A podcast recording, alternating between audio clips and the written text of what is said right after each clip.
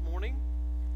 Last week we started a new series called The Miracles of Jesus, and we're going to continue with that series over the next uh, few weeks. But John chapter 4 will be in verses 43 through 54 here in just a few minutes, and I've entitled today's message, Authentic Faith. I just want to remind you that miracles in Scripture, they're either called mighty works or they're called signs, or they're called signs and wonders. And a miracle is defined as an event which God makes an exception to the natural order of things, or God supersedes natural laws. It's something that can't be explained, it's something that, that goes beyond what we know. And Jesus just did not do a miracle to simply display his power. The miracles that Jesus performed had a far greater significance and meaning. Jesus did miracles to give insight into his purpose and his person. Jesus did miracles to reveal who he was and to convey the message he came to proclaim. And in the Gospels, there are around 36 recorded miracles of Jesus. As I mentioned last week, there are four different types of miracles there's the miracles of, of healing, the miracles of exorcisms, the miracles of resurrections, and the miracles over control over nature. And last week we looked at Jesus' first miracle, which was Jesus having control over nature by turning water into wine at the wedding at Cana. And today we're going to unpack the miracle of Jesus healing the royal official's son. And to give some context to this miracle, Jesus had just finished a few incredible days with the Samaritans. Earlier in John chapter 4, it was Jesus encountered the woman at the well in Samaria in the village of Sychar. And because of his encounter with that woman, John 4:42 says many came to believe that Jesus was the savior of the world. And this was a miracle in of itself, especially since the Jews despised Samaritans and they would do anything to avoid Samaria, but not Jesus. Jesus to, went to Galilee, he went right through Samaria. He didn't go around it. And then he stopped at a well. And not only did Jesus have an encounter with the Samaritan at the well, Jesus had an encounter with the Samaritan woman. And for Jesus to have a conversation with a woman in public would have made him ceremonially unclean. But because of his conversation with this woman, she realized that Jesus was the Messiah, that he was the Son of God, and she went and told the people in Sychar what happened. And as a result, many believed in Jesus and asked Jesus to stay with them. And many more believed Jesus because of what he said. And then we come to John chapter 4, verses 43 and through 45. It says this After two days, he left there for Galilee, meaning leaving Samaria. Jesus, Jesus himself testified that a prophet has no honor in his own country. When they entered Galilee, the Galileans welcomed him because they had seen everything he did in Jerusalem during the festival, for they also had gone to the festival. So, after two days of effective ministry in Samaria and the village of Sychar, Jesus and his disciples headed north to Galilee. And the statement is recorded in verse 44 occurs in the other Gospels when Jesus visits Nazareth. Look at what he said. He said, A prophet has no honor in his own country. John mentioned this earlier in John 1:11 when he said he meaning Jesus came to that which was his own but his own did not receive him. What is ironic is after the Samaritans received Jesus and believed in Jesus, his own people were going to reject him. Jesus knew he would not be honored in his own country. He knew they would not receive him. He knew this was part of God's plan, that this rejection by his own people would lead to his crucifixion. Jesus was not surprised by the rejection that he was going to face. In fact, he was going he was expecting it. But then we come to verse 45 and it says when they entered Galilee, the Galileans welcomed him. So if they were rejecting him, why would they welcome him? If you turn over to John chapter 2, verses 23 to 25, it tells us why they welcomed him. It says, While he was in Jerusalem at the Passover festival, many trusted in his name when they saw the signs he was doing. Jesus, however, would not entrust himself to them since he knew them all, and because he did not need anyone to testify about man, for he knew, for he himself knew what was in man. You see, not too long ago, many of the Jews were at the feast of the Passover, and many of the Jews were believing in Jesus because they saw the signs and the miracles that he did. They saw that he had cleansed the temple. And Jesus said that he was not entrusting himself to them because he saw that their faith was shallow. He knew they were receiving him without really believing in him. They were welcoming Jesus because of what he could do, unlike the Samaritans who welcomed Jesus because of who he was. You see, we're probably familiar with the term foxhole conversions. It comes from someone who's in a battle and, and they're fearing for their lives, and there's a really good chance of them dying on the battlefield. In the moment of desperation, they cry out to God God, if you get me out of here, I will do whatever you say. I will follow you the rest of my life. You see, that statement in the foxhole in that moment is not the real test of a man's faith, as his faith is not defined by how passionate he is crying out to God in the heat of the battle. The real test of this man's faith in that foxhole is how passionate he is in living for God after the battle is over. You see, does he keep his promise? Did he really mean what he said? Does he give his life to Christ and follow him, or does he act like he never said it? And the only reason he called out to God was because of the situation he was in, hoping God would help. And this applies to anyone who has cried out to God in a crisis. Maybe you or a loved one have faced a crisis or are facing a, a serious crisis, and you cried out to God and promised if He healed you or provided for you, you would follow Him. You know what? There's nothing wrong with crying out to God. In fact, that's what we're supposed to do, and that's what God wants us to do. However, God does not want us to come to Him just because of what He can do. He wants us to come to Him in faith and trust Him because of who He is and what He has done. He wants us to come to Him because of the cross. You see, Jesus is worthier of our trust because of who He is, because He's the Savior of the world, not just because what He can do.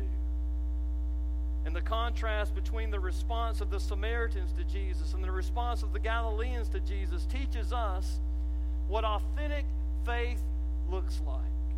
And as we are going to see today, Jesus uses a miracle, the miracle of healing a royal official's son who is near death from a distance to give us a clear picture of what authentic faith is and what authentic faith is not.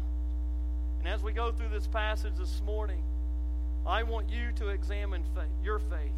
And I want you to see if your faith is authentic. Is your faith real? Is your faith genuine? And is your faith based on what Jesus can do? Is your faith based on who Jesus is? Let's read the rest of this passage starting in verse 46 to 54, where we see the miracle that Jesus performed in healing the official's son. Says, Then he went to Cana of Galilee, where he had turned water into wine. There was a certain royal official whose son was ill at Capernaum. And when this man heard that Jesus had come from Judea to Galilee, he went to him and pleaded with him to come down and heal his son, for he was about to die. Jesus told him, Unless you people see signs and wonders, you will not believe. Sir, the official said to him, Come down before my boy dies. Go, Jesus told him, Your son will live. The man believed what Jesus said to him and departed. While he was still going down, his slaves met him, saying that his boy was alive. He asked them at what time he got better. Yesterday at seven in the morning, the fever left him, they answered. The father realized this was the very hour at which Jesus had told him, Your son will live. Then he himself believed, along with his whole household. This, therefore, was the second sign Jesus performed after he came from Judea to Galilee. The first thing I want to share with you this morning is that authentic, authentic faith is not being curious about Jesus, but it's about being committed to Jesus. In verse 46, we see Jesus once again came to Cana in Galilee. And this is the same place where he performed his first miracle that we looked at last week at the wedding of Cana in John chapter 2. Remember, the wedding feast was running out of wine. This was an embarrassing situation that would tarnish the groom's reputation as well as his family's. And Jesus was called upon by his mother Mary to save the day. And Jesus turned the water that was drawn from the well into wine.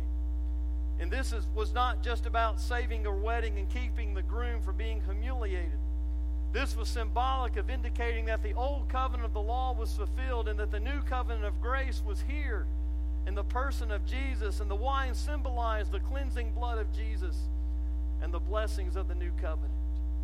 And the message of this miracle was that Jesus only has the power to transform water into wine, but more incredibly and more importantly, he has the power to transform lives.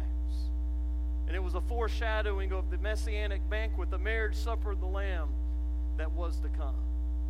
Now Jesus returns to Cana from Judea via Samaria, and there's another need that arises in Cana. And whereas the first the scene of the first sign was a scene of joy, this was a scene of desperation. This was a scene of sickness and possible death. And through these two situations and these two miracles, we see the spectrum of life. We see that life is filled with times of desperation, and life is also filled with times of jubilation. And I'm sure we've all experienced times of happiness, and I'm sure we've all experienced times of sadness. And what Jesus wants us to understand that regardless of what time we are in, whether it's a time of happiness or a time of sadness, we are to seek Jesus and trust Jesus. Our faith is not to fluctuate with our circumstances. If your faith fluctuates with your circumstances, your faith is not authentic. But this man who came to Jesus was a, says he was a royal official, means he was part of King Herod's entourage. And and he's speaking of Herod of Antipas, who was over Galilee, and he was an evil ruler. He's the one that married his brother's wife and had John the Baptist put to death when he was confronted with that issue. So this official's son was very ill with a fever. He was about to die. And this official had probably heard of Jesus' miracle in Cana, as well as the miracles Jesus had performed in Jerusalem. And he came to Jesus knowing he was the only one could help him. He knew if Jesus could heal others, if Jesus could turn water into wine, he could heal his son. This man believed in the power of Jesus, and he knew that his son had a problem that only Jesus could fix. However, what's interesting is if it wasn't for this personal crisis, this man would have probably never come to Jesus. The personal crisis in this man's life drove him to seek Jesus. God used this situation in this man's life, the sickness of his son, to bring him to Christ. Do you know what? I still believe this happens today. God sometimes brings a trial, sometimes brings a crisis or a tragedy into our lives to turn us to Christ, to bring us closer to Him, because without it, God knows that we would never turn to Him. But in this moment of desperation, this royal official goes from Capernaum, which is about 695 feet below sea level, and on the north shore of the Sea of Galilee, to Cana, which is about 700 feet above sea level, to find Jesus. To give you some context, I think we have a map. You see Jerusalem, then at the top left, you see Cana, and you see Capernaum. This man traveled from Capernaum to Cana. He went from 690 feet, 5 feet below sea level to almost 700 feet above sea level. And this man, because of his position, he had money. It means he probably rode a horse. He probably did not do this on foot, which would have been a two day journey. In order to get there as fast as he could, he probably rode a horse. But what we need to understand is not even this man's position of power or this man's wealth could save the life of his son. He knew Jesus was his only hope. And no matter who we are, no matter our position, no matter how much money we have, we are all going to have adversity. We're all going to struggle. We're all going to face death. And without God, we are all hopeless. We are all helpless. And our money and our position cannot save us. Only God can. And in verse 47, we see that this man pleaded with Jesus. He said, When this man heard Jesus had come from Judea into Galilee, he went to him and pleaded with him to come down and heal his son, for he was about to die. The Greek imperfect verb tense indicates that he re- repeatedly begged Jesus for help. He repeatedly begged Jesus to come and go down to Capernaum and heal his son, who was at the point of death. He wanted Jesus to physically go to Capernaum and heal his son. And he was not taking no for an answer as his son's life hung in the balance. This man was persistent. This man was not giving up. And here's a lesson for us. We need to be persistent in coming to coming to Jesus. We don't ask Jesus for something just once and let it go. We need to continue to ask him. We need to continue to come to Jesus. We don't need to stop praying, and we don't stop praying. When we continually come to Jesus, it shows that's important to us. But look at Jesus' reply in verse 48. Jesus told him, Unless you, people, see signs and wonders, you will not believe. Jesus knew this man was not coming to him because he wanted to follow him. Jesus knew this man was coming to him because he needed help. And Jesus rebuked this man. But not only him, but all the Galileans who were present. Jesus condemned these Jews for their lack of faith. He understood they only cared about his performance. They didn't care about his person. They didn't care that he was the Messiah. They didn't care that he was the Lamb of God who came to take away the sins of the world. You see, they were not interested in spiritual healing, they were only interested in physical healing. Their faith was not in Jesus himself, but in his miracles. Their faith was not in who Jesus was, but in what he could do. And they desired miracles just like any other believer who would be in their situation. God, I have a problem, fix it. God, if you are God, do something. Not God, I have sinned, forgive it. You see, the Jews, like many people today, they wanted proof. They wanted to see signs. They were embracing a temporary faith that was simply based on the power of Jesus and not the person of Jesus, but a temporary faith. A faith that is based just on the miracles and power of Jesus is dangerous. Why is it dangerous? Because if you trust in signs, how will you trust when adversity comes? What happens when the sign is passed? Will you continue to trust in Jesus because of who he is? Or did you only trust in him because of what he could do? You see, we can't only trust in the power of Jesus. We have to trust in and be committed to the person of Jesus.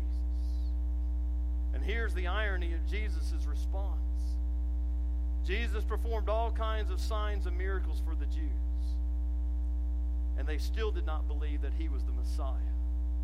They still did not believe that he was the Son of God. Compare that to the faith of the Samaritans that was demonstrated earlier. The Samaritans stayed with Jesus. The Samaritans listened to Jesus. The Samaritans put their faith in Jesus. The Samaritans did not need a sign. And Jesus did not give them a sign. The Samaritans came to Jesus for salvation and not a show. How many people today are interested in Jesus because of what he can do for them? They're not interested in following him. They're not interested in, in worshiping him. They're not interested in living a life of obedience to him. They simply want to come to Jesus because they are in a desperate situation and they've tried everything else. They want a personal miracle, not a personal Savior. They want to come to Jesus because of his power and not his person. And as soon as they experience the sign and the miracle from God, they turn away from God. They say, God, if you help me, God, if you do this, and I will believe, I'll worship, I'll follow. God does, and they don't. This is not how Jesus wants us to come to him. If you come to Jesus this way, your belief will not last because it's not rooted in the person of Christ. Jesus wants us to come to Him by trusting Him, by placing our faith in Him because of who He is. And coming to Jesus should not be an act of desperation. We should never say, I've tried everything else, I guess I'll try Jesus. Jesus, coming to Jesus should be the first thing we do, not the last thing we do. Jesus just doesn't want us to seek Him when we need something. He wants us to believe in Him and seek Him at all times because of who He is and what He came to do on the cross. What if your child only talked to you when they needed something? Most parents would say, I'll take what I can get. But honestly, wouldn't it be much better to hear, Dad or Mom, I don't need anything. I just want to spend time with you because you're such a great parent. I really love you. I really appreciate you. I just thought it was important for me to spend time with you. After you fall off the couch, after you think something is wrong with your child, thinking, what has happened to my child? You see, why, why would we think that? You see, they're coming to you not because of what they can get from you, but because of who you are to them. When your child comes to you that way, they're not coming to you because of what they can get from you. They're coming to you because who you are to them and what you mean to them. And this is what Jesus wants us to do. He wants us to come to Him and trust Him at all times because of who He is and what He means to us, not just because of what He can do for us. Jesus just does not want us to be curious about Him, Jesus wants us to be committed to Him. And if all you are is curious about Jesus, if all you are is interested in the power of Jesus and not the person of Jesus, your sins will never be forgiven. You will never have a relationship with God, and you will not receive eternal life. We must move past the place of being curious about Jesus to the place of being committed to Jesus. And we need to be excited just not about the power of Jesus and what he can do, but about the person of Jesus and who he is. Second thing I want to point out is authentic faith is not a charged experience, but a strong conviction. Authentic faith is not a charged experience, but a strong conviction. Look at verses 49 and 50. Sir, the official said to him, Come down before my boy dies. Go, Jesus told him, Your son will live. The man believed what Jesus said to him and departed. The word charged means causing great emotional or mental stimulation. It's having or expressing great depth of feeling. It's the idea of experiencing something that causes great emotion. And in verse 49, we we read that the life of this man's son hangs in the balance. He's at his wits' end. He's having an emotional experience, an emotional breakdown over the condition of his son. And I imagine by this time he is on his knees with tears streaming down his face, looking to Jesus and, and pleading with him and begging with him, Please help me. Please heal my son. He is begging Jesus to do something that he knows only Jesus can do. And once again, just like earlier, he thought Jesus had to go down to Capernaum in order to heal his son. This man had a preconceived idea of what Jesus needed to do in order to resolve his crisis. You know what? Many of us are guilty of what this man did. We come to Jesus with our problem, which is what we should do. Then we try to tell him how we think he should take care of it instead of trusting him to take care of it. You see, Jesus could have gone to Capernaum. He could have made the journey to Capernaum and healed the boy. Because in other miracles, like the healing of Jairus' daughter in Matthew 9 18 to 26, Jairus was a local synagogue official and came to Jesus as he was talking to the woman who had the blood issue for 12 years. And he interrupted Jesus and said, I need you to go and heal my daughter. And Jesus left and he went and physically healed the daughter of Jairus. She was dead and Jesus raised her to life. So there have been instances where Jesus actually went and performed the miracle. But here, instead of physically going to Capernaum, Jesus tests this man's faith. Jesus tests this man's belief in him. Notice what Jesus said to the man. The man said to Jesus, Come. Jesus said to the man, Go. By telling this man, Go, Jesus forced this man to believe him without performing a sign. This man did not see a sign. The only thing this man had to go on were the words of Jesus. This man had a choice. He could doubt the words of Jesus, the one in whom he believed was the only one who could help his son or to believe in Jesus and do as he said. And in the very moment of this man's life, Jesus tested this man's convictions about who he was. Jesus drew this man into a deeper level of faith as this man had nothing to go on but the words of Jesus.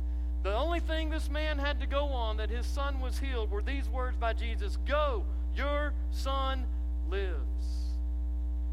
This man did exactly what Jesus said. This man didn't stop and ask questions. He didn't ask Jesus, How is this possible? He didn't say to Jesus, Can you please give me a sign so I know my son is healed? There was no complaining, there was no balking. Jesus spoke, he obeyed. He simply left believing. What an example for us. When Jesus speaks to us, we should do just like this man did. We should obey. No complaining, no balking, no questioning. Simply leave believing. And notice Jesus answered this man's desire to heal his son. But Jesus didn't answer his request to come down to his house. This man had to put aside his expectation of how Jesus would work. And he had to take Jesus at his word.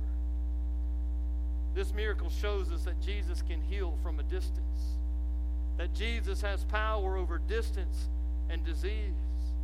This miracle shows us that the words of Jesus matter. Jesus was nowhere close to this boy. He was about 20 miles away, the difference from Cana to Capernaum. But through only his word, he healed this man's son. For this healing had to take place, Jesus only had to do one thing, and that was speak. This morning, you may need a miracle. This morning, you may be here or watching online, and you may need a miracle of healing. Maybe you need a miracle of provision in your life or in a friend's life or a family member's life, and you need to call on the name of Jesus. And when you come to Jesus with the needs you have, you need to act as if Jesus can take care of your problem and live as though he can do what he says. However, in doing so, you need to lay aside your expectations by not dictating to Jesus how he should provide for your need. Yes, we need to come to Jesus. Yes, we need to trust Jesus. But we shouldn't be in the business of dictating to Jesus how he should meet the need that we have in our lives. As Scripture says, who are we as the creation to tell the Creator what he needs to do? Like this royal official, we need to take Jesus at his word and we need to let him work in his way. And we need to realize what J.C. Ryle, J.C. Ryle was an evangelical Anglican bishop in England in the 1800s. And he said this He said, Christ's word are as good as his presence. Christ's words are as good as his presence. And that's exactly what this man experienced. The words of Jesus were just as effective, as important as his presence. Because the words of Jesus matter. The words of Jesus have power. The words of Jesus can accomplish many, many things. All Jesus has to do is speak and it happens. You see, turning to Jesus in faith requires that we understand certain truths about Him. As our faith is based on the person and work of Jesus, we need to understand who Jesus is. We need to understand there's power in His name. We need to understand there's power in His words. And as Hebrews 12 2 says, we need to understand that Jesus is the author, He is the perfecter, the finisher of our faith. But unfortunately, many say they've trusted Jesus simply because they've had an emotional experience. There are many who've trusted Jesus and really don't understand who He is or what He's done. This was evident in Jesus' interactions with others in the Gospels. They come to Jesus all excited. They watch him do miracles, and out of their excitement and enthusiasm, they jump on the Jesus train. They're all about Jesus. And if you were to ask them if they were a follower of Jesus, they would say, Yeah, I am. What an experience I had. But in doing so, they missed the entire point of the miracle that Jesus displayed his power and glory to reveal his person and his purpose. A great example of this is the feeding of the 5,000. In John chapter 6, we're going to look at this miracle in a few weeks, but in John 6:15 it says that they were excited to make Jesus their king. They were on board with Jesus, but for the wrong reasons. They weren't really trusted him. We get to verse 26 of chapter 6, it says they wanted free food. And then in verse 66 of chapter 6, it says, Many turned back and no longer accompanied him. Why? Because they had an emotional reaction to Jesus. Those who left Jesus demonstrated by their leaving that their faith was not authentic, it was based on the performance of Jesus and not the person of Jesus. If all you do is have an emotional reaction to Christ, then you're going to miss the purpose and person of Christ. I'm not saying we shouldn't be emotional about Jesus. We should get emotional when we think of the sacrifice he made for us.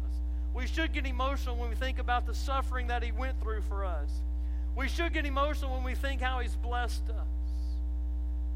But what I'm saying is do not let an emotional experience be the basis of your belief in Jesus. I've seen this throughout my years in, in ministry. I've seen many students raise hands or go forward because they got up, they got caught up in the emotion of the worship instead of the object of the worship. They have an emotional high at camp and they come back and nothing in their life has changed, but yet they said they gave their life to Christ because they had an emotional experience. They went forward at a camp or at an event, they repeated some words and raised their hands, but there's no evidence of the decision they made in their lives. I think about all the evangelism crusades that have happened, and there's nothing wrong with evangelism crusades, and they are important for sharing the gospel. But I wonder how many hundreds and hundreds of people going forward get caught up in the emotion of the event instead of the person of the event. I think of seeker sensitive churches, which was a big thing several years ago. Their mission was to bring in the lost, which was great. That was their primary focus, but everything was geared to the lost. And there were many who made decisions, and, and after some times, many of those who said they received Christ left the church. Why? Because there was no discipleship. There was no understanding of the, the commitment they made. And just a few years ago, a pastor of one of these large seeker sensitive churches admitted they made a mistake by focusing on the emotion of the experience and not the person. Jesus himself. And this is my testimony. At age nine, I saw the movie Thief in the Night. By the way, that's not a movie for children to watch. That's the rapture of the church when everybody is gone and those that didn't receive Christ was left behind. I watched that on a Sunday night in our church. And the moment the invitation was given, I was the first one down the aisle. Why? I didn't want to be left behind. I got caught up in the emotion. It wasn't about the person of Jesus, and it took God nine years of eating hold of my heart after that before I realized I trusted in the experience and not the person. You see, following Jesus is not about an emotional experience. Following Jesus is not based on a past religious experience. It is a conviction, it's a strong belief of who we are a sinner in need of a Savior and who Jesus is, the Savior we need. And if all we can do is point to an emotional experience that we had or to a prayer we said, and there's been no life change, there's no real commitment, there's no real evidence we are a believer, our faith may not be real. Because we're not to follow Jesus out of emotion. We're not to follow Jesus out of convenience. We're to follow Jesus out of conviction. And this royal official did exactly that. He followed Jesus out of strong conviction. His trust in Jesus was more than an emotional response. His trust is based on something that is concrete, something that is sure. His faith was, was based on the words of Jesus. This man was not riding an emotional of high. He was simply respond to the words that Jesus said to him. And what caused this man's faith? It wasn't a sign. It was a miracle. It wasn't a miracle. It was the words of Jesus. I'm reminded of the passage in Romans chapter 10 Verse 17, where Paul said, faith comes by hearing, and hearing by the Word of God. Paul didn't say faith comes by an emotional experience. Paul didn't say faith comes by some religious experience. He said faith comes by hearing. Hearing what? Hearing the words of God, the gospel of Jesus Christ, and being convicted of your need for a Savior, and being convicted of the fact that you're a sinner and Jesus is the only one who can save you. As I mentioned earlier, this is exactly what caused the Samaritans to believe. John 4:41 it says talking about Samaritans, many more believed because of what he said. When Jesus spent time with the Samaritans on, during that 2 days, Jesus didn't perform a lot of signs and a lot of miracles and wonders. They believed simply because of the words of Jesus.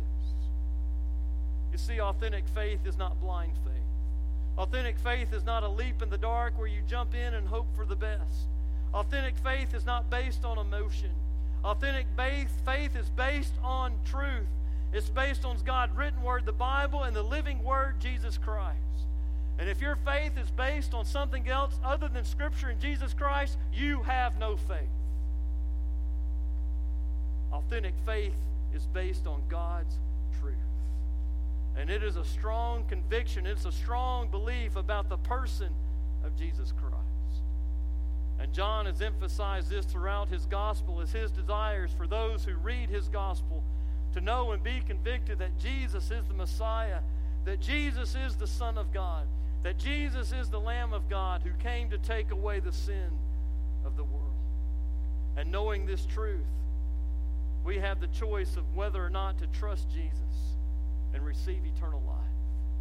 John 3:16 Jesus in his encounter with Nicodemus told Nicodemus, "For God so loved the world that he gave his one and only begotten son that whoever believes in him will not perish but have everlasting life." You see authentic faith is not grounded in an emotional or charged experience that does not last but is grounded in a strong conviction about Jesus Christ that does last. The last thing I want to say is authentic faith is not a one time decision for Jesus, but it's long time devotion to Jesus. Authentic faith is not a one time decision for Jesus, but it's lifelong devotion to Jesus. As his official left, he probably had to spend the night somewhere. And the following day, as he was on his way home, his servants met him with great news. His son was alive. And these servants probably went to find and tell this royal official the great news. And when, he, when they found him, he asked him, he said, What was the exact time that my son got better? They replied, Yesterday at the seventh hour. Some translations say 7 a.m., some translations say seventh hour, meaning about 1 p.m. But in, in, in regardless, when his servants met this royal official, they told him his fever had left him, that he had fully recovered, and it wasn't a slow process, it happened instantly. And when the man heard the hour at which his son was healed, he knew it was the same hour at which Jesus spoke the words, Your son lives. You see, unlike many people who want proof before they believe, this man believed without proof. He took Jesus at his word. And the word that Jesus spoke to this man was confirmed. And notice in this passage it says this man believed two times. First in verse 51 it says he believed. And then in verse 53 it says he believed. Why twice? It's a progression of faith. He first believed that Jesus could heal his son, but now he has faith that Christ can forgive his sin, that Jesus is the Son of God. This man's faith grew, this man's faith matured. And John is making the point that those who truly give their lives to Christ, those who have authentic faith, will continue to believe in Christ and grow in Christ. You see, authentic faith will reveal itself in the life of a believer. Authentic faith always continues. Authentic faith never stops believing. Authentic faith never gives up. And in Matthew 17, 7, in Matthew 7, 16, Jesus said that we will be known by our fruit. You see, if you truly gave your life to Christ, it will be evident how you live your life for Christ. The proof is in the pudding, as the saying goes. Because if you truly give your life to Christ, you'll always follow Christ. There are people who claim to be Christians that if you ask them how they know they're saved, they point to a past decision. And the key is that that one time decision for Christ that we make should lead to a lifetime of devotion to Jesus. In other words, believing in Jesus is not something we do one time. We must keep believing, we must keep trusting, we must keep persevering. And true disciples whose faith is real, they continue to grow in their faith and they become more and more dependent upon Christ. I want you to notice something else. Not only did this man grow and mature as his faith and his dependence upon Jesus, but because this man trusted Jesus, not only was his son physically healed, but get this, his whole family was spiritually healed. It says in verse 53 the father realized this was the very hour which Jesus had told him, Your son will live. Then he himself believed along with his whole household. God used the sickness of this boy to give the entire family the opportunity to believe the gospel and put their faith in Christ. And as a result of what Jesus did in healing this man's son, this man and his entire household believed in Jesus. That means his wife, his children, his servants, any grandchildren, anyone who was in the house at this time where this man testified about Jesus, they all came to faith in Christ. Have you ever thought how God may use what you're going through in your life or what someone else may be going through in their life to bring others to Him? Never discount what you're going through, as God may use your adversity to reveal Himself to others and draw them to Him. This man's encounter with Jesus not only changed his life, it changed his entire family's life for eternity and for generations to come. And parents like this royal official, you have a great opportunity to impact your family for Christ. And if you want your family to see your faith is authentic, your family needs to see your faith is important to you. And you need to be more committed to Christ than anything else. You see, the impact of a godly father, the impact of a godly mother can't be underestimated. It will influence generations to come. And if you truly have an encounter with Jesus, you're going to be changed by Him. You'll desire to follow Him. And God will use your changed life to change the life of others. If your faith is authentic, you'll be dedicated to Christ more than anything. You see, it's not enough to say you have an authentic faith. You must show it by continuing to believe in Jesus and always living for Him. For example, if all I do is say I'm devoted to my wife but don't show it, am I a devoted husband? The answer is no. How do I show my devotion to her? By living up to the vow I made when we got married. It's the same in our relationship with God. It's not enough to say we're a devoted follower of Christ. We must show it by living out the commitment we made when we chose to give our life to Jesus. Authentic faith is not a one time decision for Jesus, but it's lifelong devotion to Him. you see, in his first miracle at Cana, Jesus demonstrated he has the power to turn water into wine. But in the second miracle at Cana, Jesus demonstrated he has the power to heal from a distance by only using words. And the result of both miracles is the same. People believed in Jesus not because of what he can do, but because of who he is. Through this miracle of healing the royal official's son, John gives us insight to authentic faith. Makes it clear authentic faith is more than curiosity about Jesus. Authentic faith is more than emotional experience. Authentic faith is more than a one time decision. Authentic faith is an actual commitment to and strong conviction about Jesus that leads to a lifelong devotion to Jesus. We can think of authentic faith the way we think of marriage.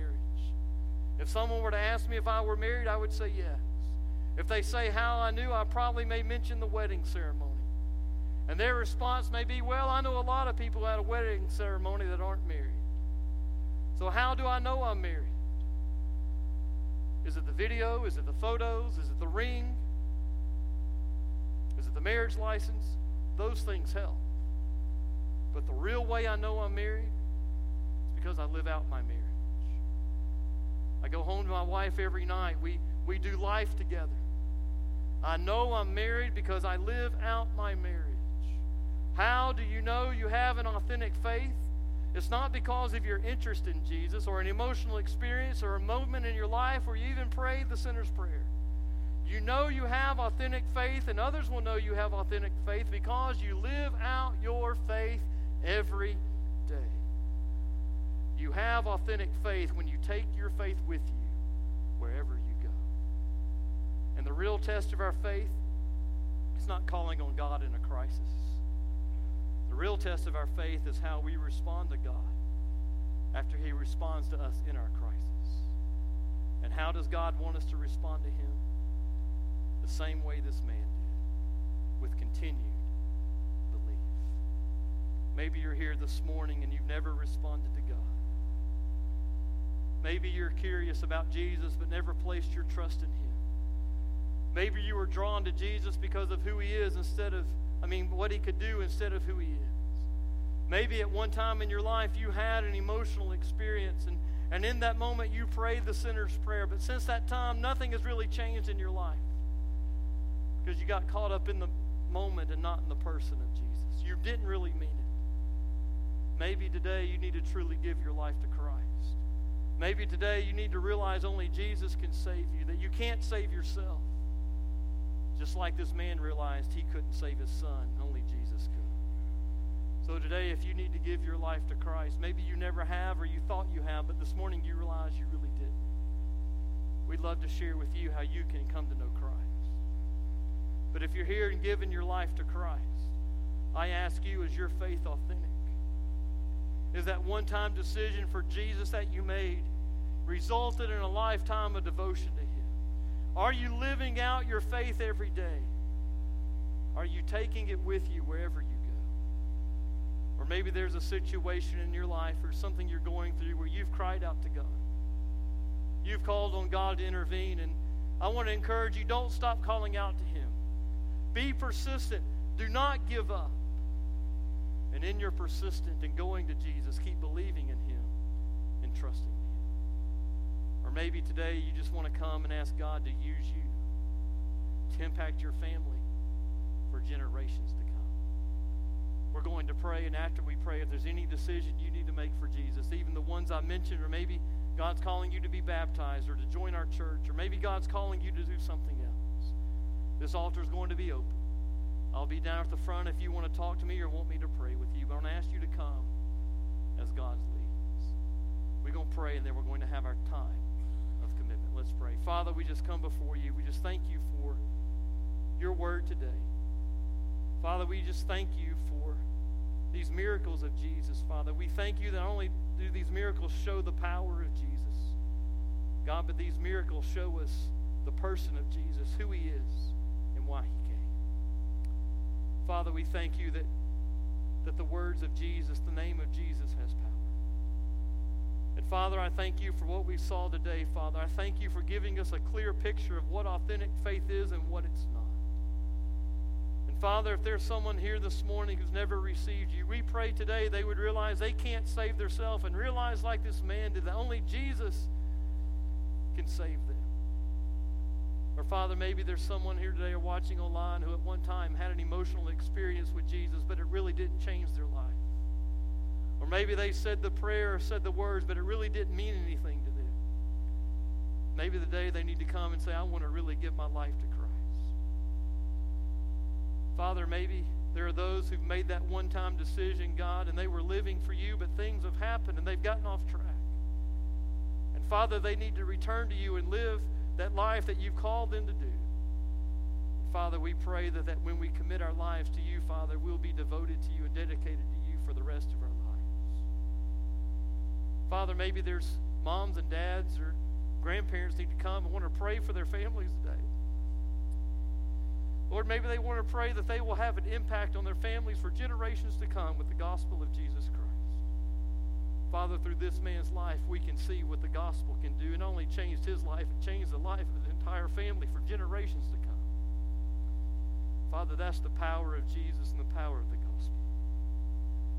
Father, whatever decisions need to be made this morning, I pray that you would lead people to make them and we would respond in obedience just like this man responded in obedience to you. God, we love you. Just work in the hearts of people this morning. And it's your name we pray. Amen. Let's stand as we sing, and I encourage